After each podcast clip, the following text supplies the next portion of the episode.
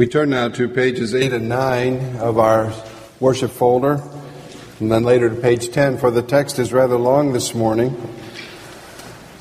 From the life of David, two passages related to the Ark of the Covenant and to his being now king of Israel.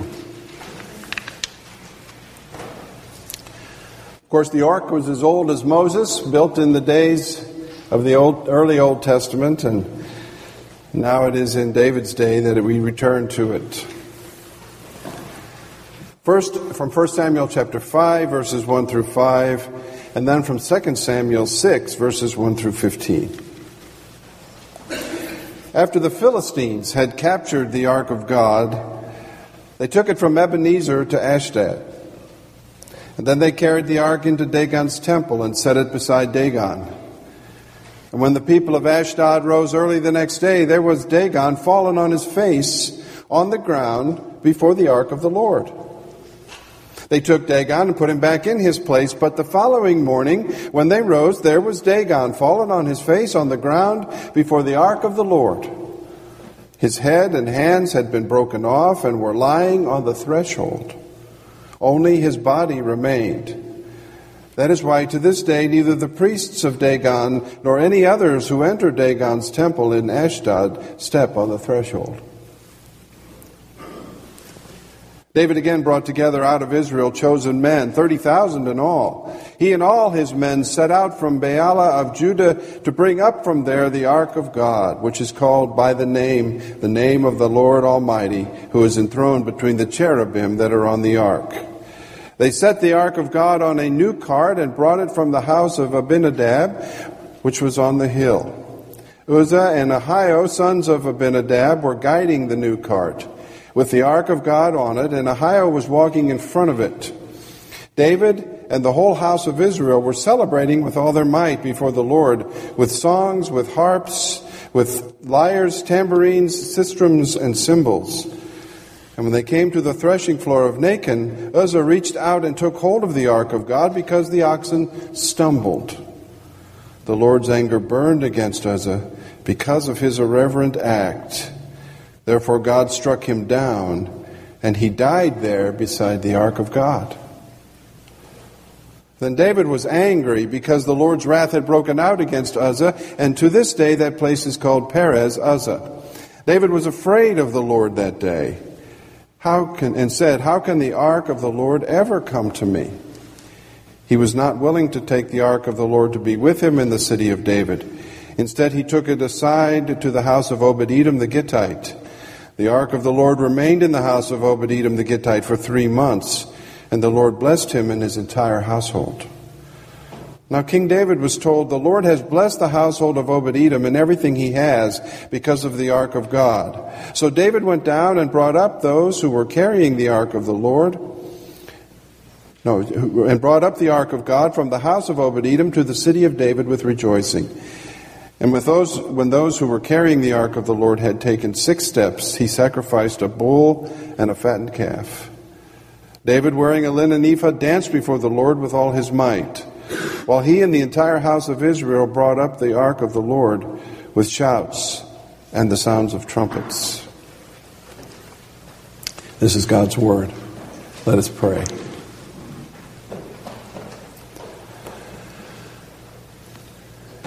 We thank you, Lord, for your book. It contains stories which continue to challenge us, puzzle us, and cause us to be conformed to your image. And once again this morning, as we consider the Ark of the Covenant that you insisted upon being made, and which you alone selected as symbolic of your presence among the people, won't you be present among us by your word and spirit, and open our eyes and change us. Through Christ our Lord we pray. Amen. The Ark of the Covenant of the Lord God Almighty looked an awful lot like this. If you can see from where you're sitting or at some point this morning, take a look. That is pretty close to scale, color at least. It was made of acacia wood and not cardboard. But some men in the congregation, using the dimensions given in the Scriptures in places like Exodus 25 and 37, have constructed a facsimile of the ark. It was not a magic box.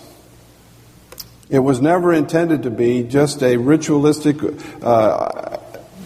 piece of furniture either. And yet there are times when it just seems remarkable in what happens in its presence. One of those instances is given to us in 1 Samuel chapter 5, where after it was captured in battle by the Philistines and brought back to their capital and placed in the presence of their strong gods, in the night, with no one around, the strong stone god of Dagon fell on its face. No Philistine pushing it over. The next morning they find it and they bring it back to its normal resting place, and the next day the same thing happens. And they jump back and they say, we don't want this anymore. There's something amazing here. The box was symbolic always, but always more than that. It was a picture of God's presence among His people. It was what He wanted them to have to remind them. And He gave specific instructions as to how it was to be handled and made. You see in the outline on page 9 that it was a wooden box overlaid with gold, with a slab of pure gold for a mercy seat, and angels, or cherubim, central piece of furniture placed in the tabernacle, later in the Holy of Holies. And over the ark appeared the royal presence, the Shekinah glory, the face of the Lord. From time to time it was clear that He was there with them. Not confined to that space, because He was everywhere as well, but He caused Himself to be wonderfully manifested in the presence of God's people through that box.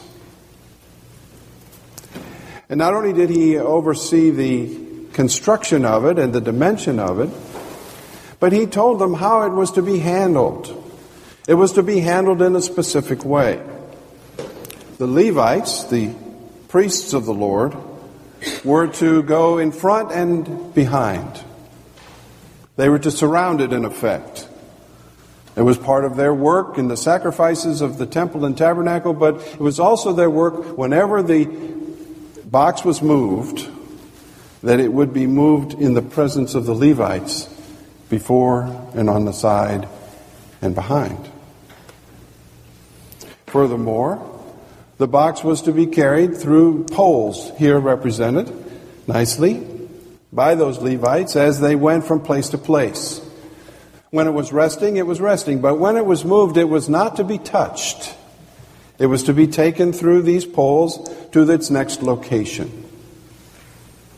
And finally, it was to be covered over from sight, so that people could not ordinarily see it. And of course then placed in the Holy of Holies, where only the high priest could enter once a year on the Day of Atonement. This is the background. Now we enter into the story, and first of all, the promise of the ark. The Ark of the Covenant had been captured by the Philistines and later sent back. We've read of that. David is now the king. We're in that time when he is king of Israel. And he wanted the ark and God to be central to his kingdom. So he arranges for it to be brought to Jerusalem. And surely in his mind, from Psalm 27 and verse 4, were words like this. One thing I ask of the Lord, and this is what I seek, that I may dwell in the house of the Lord all the days of my life, and gaze upon the beauty of the Lord, and seek Him in His temple. So far as we know, David, now king, moving to the capital of Jerusalem, having been at Hebron for 7 years, he's on his way to that capital, and he wants the box to go with him. The box of Moses. The box of the ancient people of Israel that had been a part of the ministry of God's people for centuries now. He wants it there. Because he doesn't want to just be king, powerful and mighty and victorious in battle and politics. He wants God to be central to his kingdom. And this is a symbolic and yet real, not unlike the communion table, a symbolic but real presence of the Lord. If David did not have the joy that came from spiritual reality, there I say, he was not going to make it as king. He saw this. He wanted to experience the presence of God in real time so that he would have the joy that was not subject to circumstances. He would be under pressure all the time as king. He needed the joy that got stronger the worse things got. So do we. We're not king of Israel and don't have those responsibilities, but even the little ones we carry weigh us down. Can we measure up? Will we be successful? Will the end be accomplished and attained?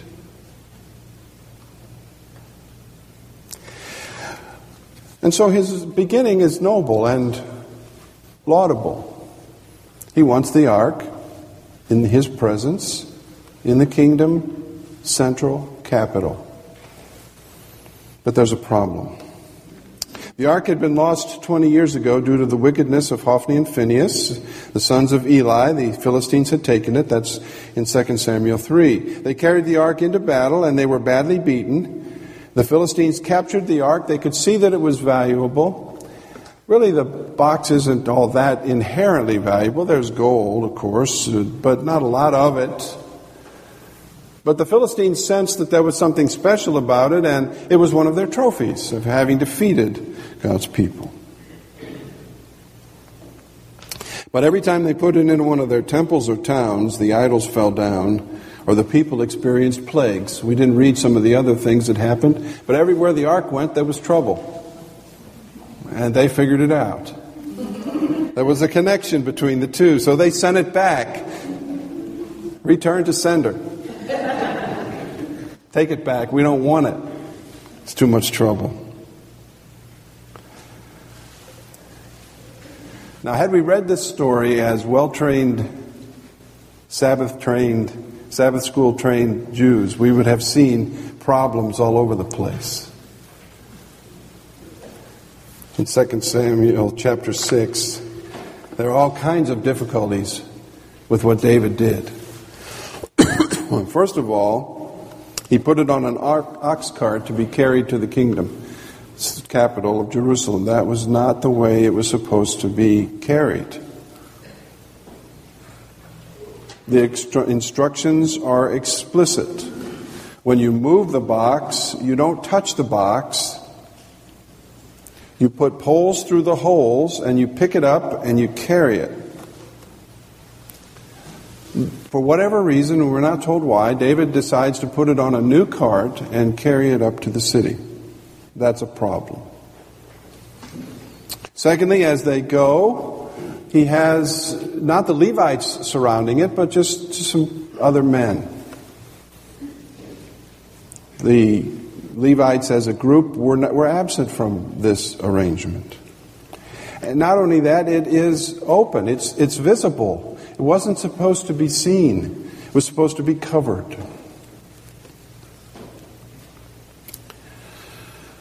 David put it on. It says he put it on an ox cart. Uzzah touched the cart. We read about that, and drops dead. And David is angry, scared. Why did this happen? What does it mean? Underlying this all, of course, is the awareness that this is a special box, symbolic of the Lord's presence, and everywhere it goes, it causes trouble. And now, it causes trouble here. We could understand and we could applaud when the Philistines were disgraced by it, but now we've mishandled it.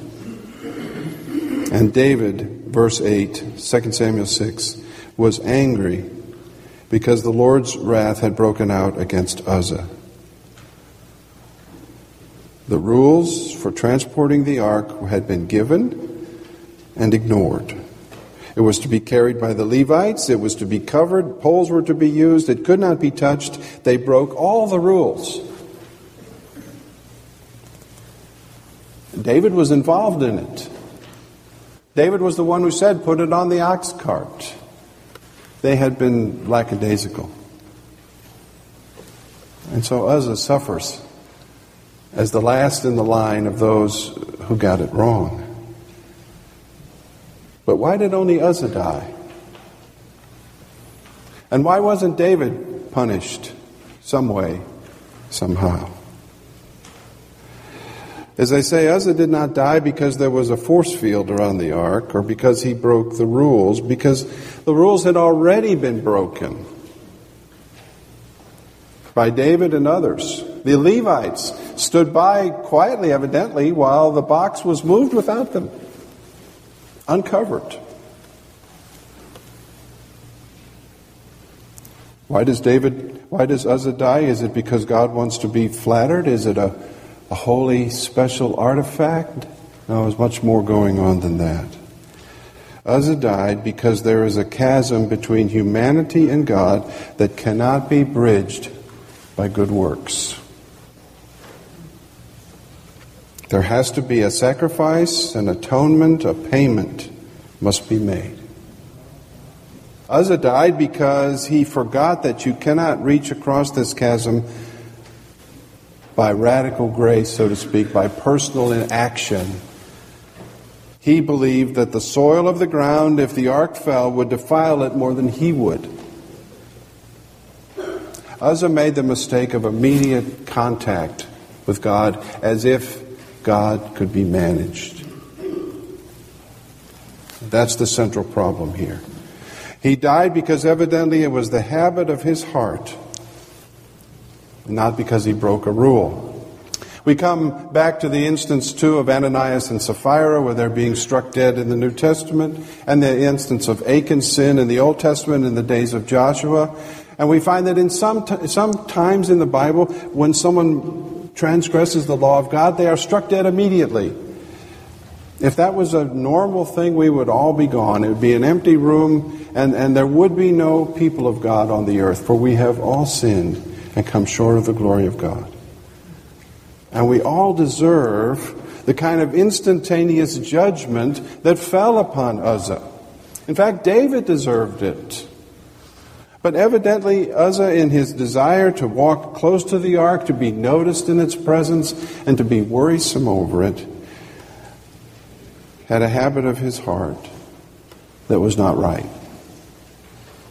And the same may be said of Achan and Ananias and Sapphira. Though we don't know fully their biographies, surely the Lord did, and it wasn't the first time. Uzzah died because in order to wake up the king and the nation that Uzzah's approach to God was lethal, something happened. Uzzah thought that he could manage God and did not see himself as a sinner. See, we can get this cart from point A to point B. Let's take this box and put it on a cart, any old cart, any old way, and let's get ourselves up there. I'll help. I'll be glad to help. If you believe that right belief and good behavior puts God in your debt, that is a lethal attitude. Uzzah is dead now, struck down because God is making a strong and important point. If you believe that right belief and good behavior puts God in your debt, that is a lethal attitude. You are far from the radical grace of the gospel. If you take Uzzah's approach and you have a successful life, it will make you a cold and proud person because you will think you earned your good life and you will think you deserved it and that you've managed God. I was among those who carried the cart to Jerusalem, on which the Ark of God was born. If you take Uzzah's approach and have a failing life, you will become bitter and confused, crippled by guilt and shame because you believe God owes you better.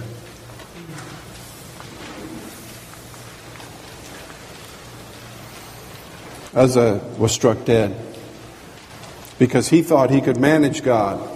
And David thought he could manage God. And the Levites thought they could manage God. And they all deserved to die, every one of them. David deserved to lose his kingdom. for not paying attention.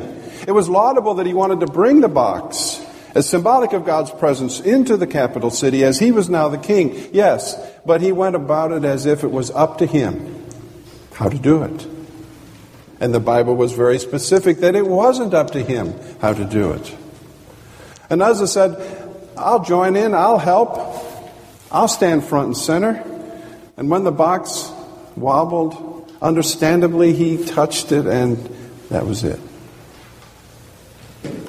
We shouldn't think, however, that God has a long fuse and this was just the last nerve that happened. He might have instantaneously struck down David, the Levites, and anyone else who participated in this travesty. Now, we read the story, as I said, and we say, well, that's one way to do it. But had we been to Sabbath school, had we been schooled like we should be in the book of Exodus and Deuteronomy, we would say, wait a minute. That's all wrong. That's all wrong. Where are the poles? Where are the Levites? Where is the covering? It's wonderful that you want to bring the Ark of the Covenant to the capital city, but you must do it in the right way. And when you don't, you're betraying the habit of your heart which says, I'm going to manage God. I don't meet on his terms. He comes part way and meets me on mine. And Uzzah paid the price.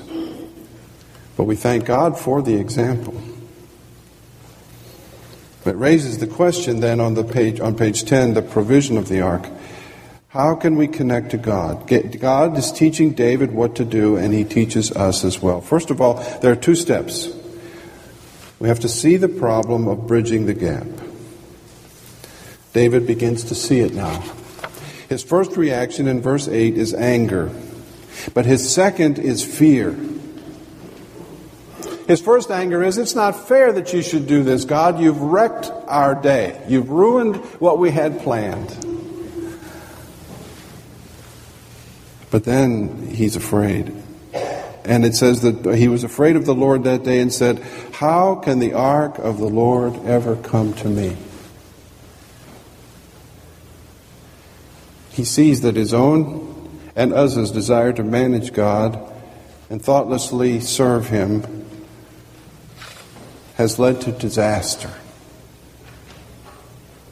And he's thought about it, and he's moved beyond his initial reaction of anger, and he's seen, oh my goodness, how could we ever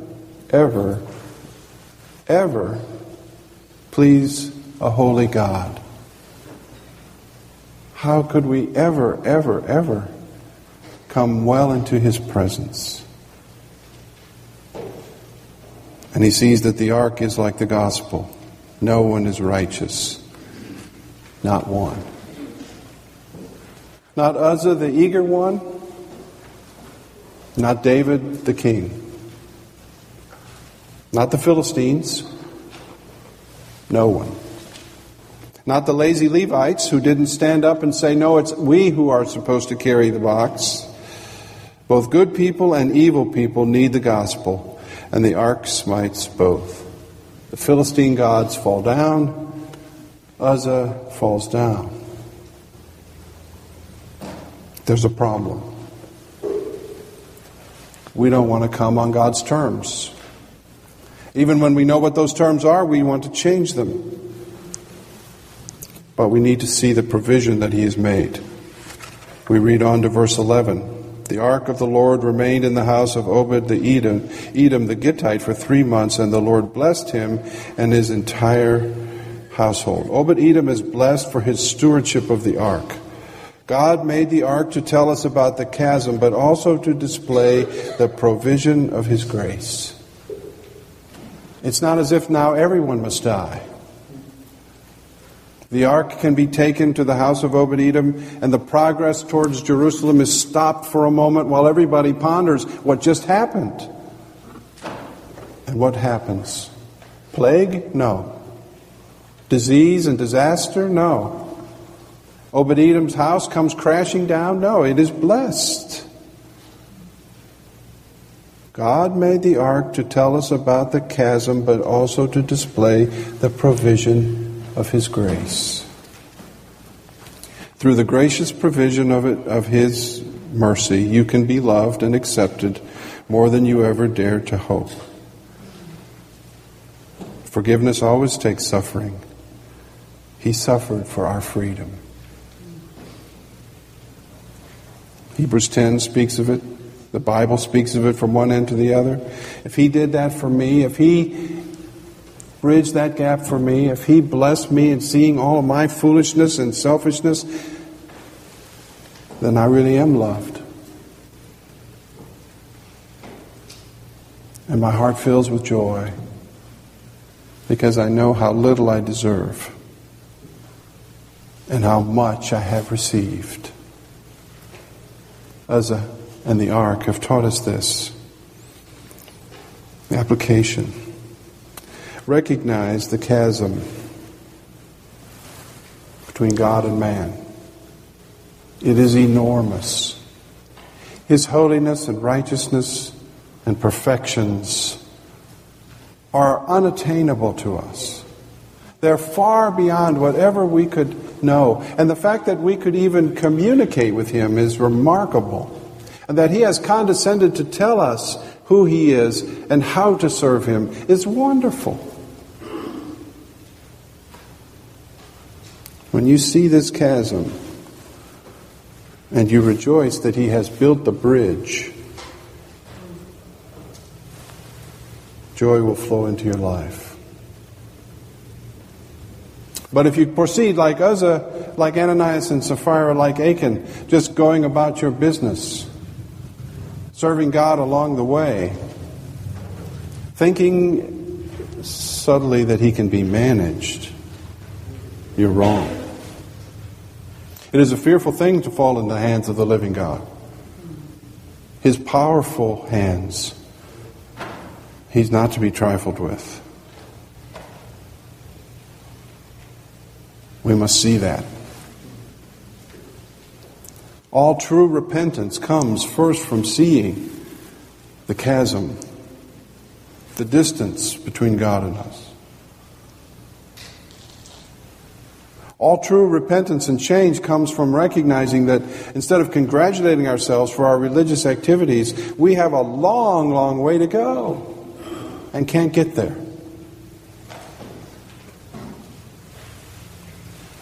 It's enormous. It can't be bridged. Our little efforts won't add up. All of our efforts together won't add up.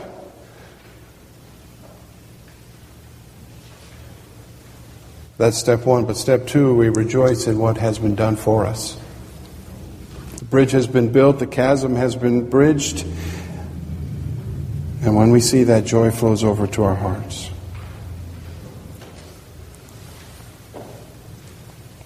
David danced when he saw it. David the careless king. David the one who ultimately was responsible for this disaster saw what he'd done. He was mad at first, unwilling to accept that he had any responsibility. Then he was afraid. Really afraid. He who was not afraid of Goliath and not afraid to run from Saul for months on end and years on end and not afraid from the Philistine army or in other battles in which he was engaged was afraid when he saw what happened to Uzzah because he knew that he should have died too. And the gap was too big. And so he stopped congratulating himself for being a godly king, wanting to carry the box up to Jerusalem. And he got to his knees, at least in his heart.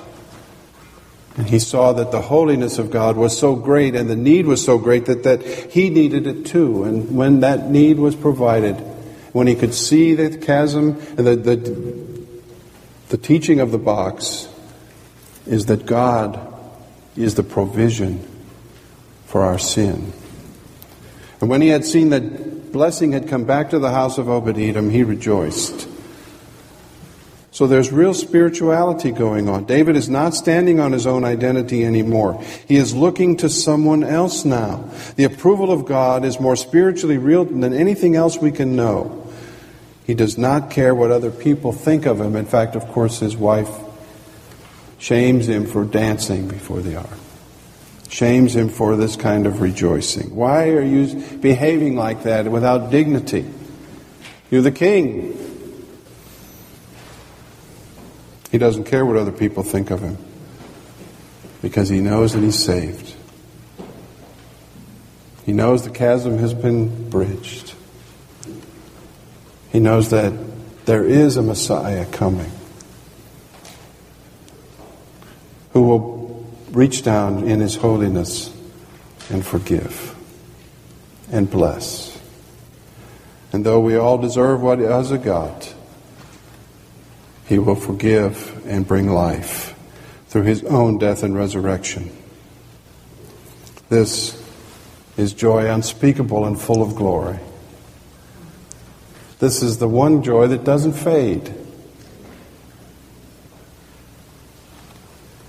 It's abiding and wonderful. We can only dim it by our own efforts, desire to please God and manage God, like David and Uzzah did. Spurgeon puts it this way: some of us know what it is to be almost too happy to live. The love of God has been so overpoweringly experienced by us on some occasions that we've almost had to ask for a stay of this delight because we could not endure it anymore. If the glory had not been veiled a bit, we might have died. No one can go into the presence of the Lord. He's too bright and wonderful and holy. But we come through Jesus Christ, and in our coming we have joy unspeakable and full of glory. Wonderful, wonderful, enduring peace and celebration. That's the gospel. That's the truth. And so, God doesn't need to be managed. He needs to be served and rested in. Let us pray. Lord, we're like Uzzah. We want to help you. The oxen stumble and we want to steady the box. We want to be there to do things for God and when you have done everything for us. And in so doing, we betray in our hearts a stubbornness that you must drive away. We can't subdue it ourselves. It's too strong. We are willful. We don't listen. And sometimes we cloak that willfulness and stubbornness in religious activities. Forgive us, we pray. And thank you that you are alive, victorious over death, so also able to be victorious over our stubbornness, willfulness. We pray that you'll make of our Christian service a holy thing, for we cannot. Reach down, O Lord, again, and call us to your side, that we might serve you. Not in our own strength and not for our own aggrandizement and praise, but for yours. Thank you that the chasm has been bridged and that Jesus is alive. Through Christ our Lord we pray.